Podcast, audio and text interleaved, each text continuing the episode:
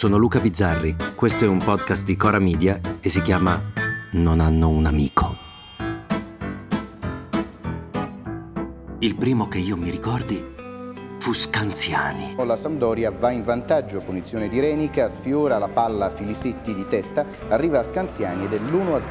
Scanziani giocava nella Sampdoria, era il capitano della Sampdoria e venne a giocare nel Genoa. E fu incredibile. Nella mia testa di ragazzino, uno che era stato da una parte non poteva andare da quell'altra. Quindi forse è colpa di Scanziani. Colpo di testa di Scanziani ed è il nuovo pareggio. Ma no, era così una brava persona e anche un bravo giocatore. Però in quegli anni lì c'erano ancora le bandiere, quelli che legavano il loro nome a una squadra e non sempre era una grande squadra, ma era grande per loro. Eh, forse l'ultimo è stato Totti sì, anche è vero che legare il proprio nome alla Roma è più semplice che legarlo al Genoa, ecco. Però Totti era quella roba lì, che non c'è più. Entro in uno spogliatoio che mi ha accolto che ero un bambino e che lascio adesso, che sono un uomo. Il primo che mi ricordi fu Rutelli. Ah, non so se il primo, penso di essere uno di quelli ad avere avuto una responsabilità completamente diversa. No, non fu il primo. Però è quello che mi ricordo meglio perché ero giovane e pannelliano come lui e mangiapreti e radicale con 4 R e poi lo vidi nell'ulivo coi preti e dissi ma no, ma quello giocava con noi. Era, era di qua, cosa ci fa di là? E poi mi accorsi che tutti, tutti quanti non stavano più di qua o di là, ma stavano dove gli conveniva stare. Che almeno Scanziani era passato dalla Sampa al Genoa, che so, per non cambiare casa, credo. Invece piano piano i calciatori cominciarono a fottersene dell'appartenenza, della squadra, cominciarono a vendersi, ma anche giustamente, al miglior offerente. E ripeto, sarebbe stato bellissimo e giustissimo se non avessero reso tutto un po' squallido.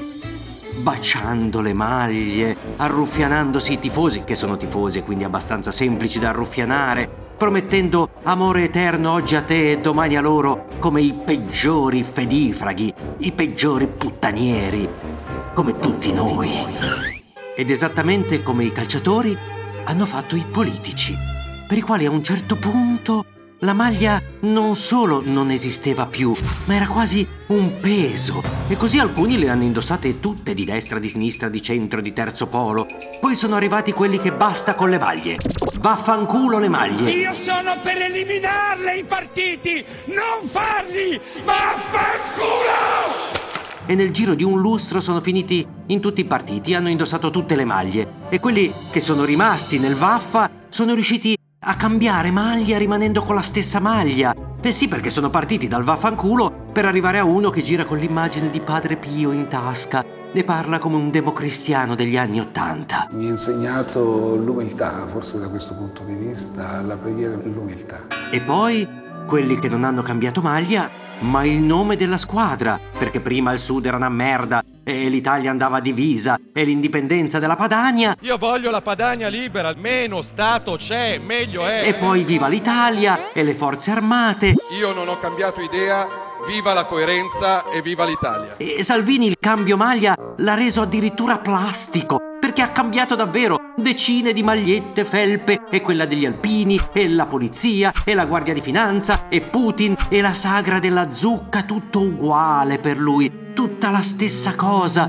E poi ci sono i girovaghi storici, quelli che come farfalle hanno toccato tutti i fiori e come api hanno succhiato un po' di qua e un po' di là, i divi, i Mastella che sono andati a impollinare altri partiti e alla fine ci troviamo. Letizia, Maria, Brichetto, Vedova Moratti. Bisogna scegliere da che parte stare, bisogna scegliere chi sostenere. Che in due mesi passa dall'essere candidata alla presidenza della Repubblica per il centrodestra a essere candidata per la regione Lombardia contro il centrodestra per il... Eh, eh, per il... Eh, per il centro Calenda, che non si sa cosa minchia sia, se sia di destra o di sinistra, perché lui stesso, Calenda, dice che non c'è più Almirante e Berlinguer. Non è così schematica Berlinguer o Almirante ma noi siamo qui a urlare che vogliamo proprio Almirante e Berlinguer, perché almeno quei due sapevamo cosa cazzo pensavano nella loro testolina, anche se non ce lo dicevano ogni 20 minuti su Twitter e su Instagram. Noi sapevamo da che parte erano, perché non si sfottevano sui social, non passavano i giorni a farci capire quanto erano sagaci, avevano un'idea.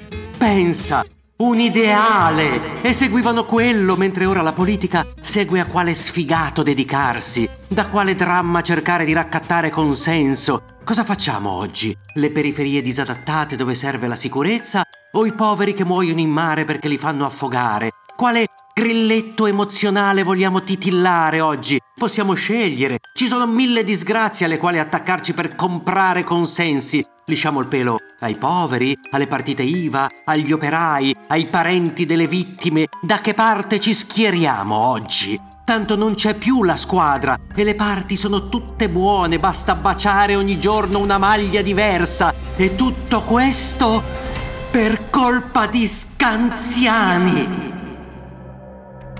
Che ci salvò pure dall'andare in C peraltro. Mi sono trovato bene, quasi mai nessuno mi ha fischiato, mi hanno contestato quando ogni tanto incontravo qualcuno che non aveva digerito il fatto di essere passato all'altra squadra di Genova.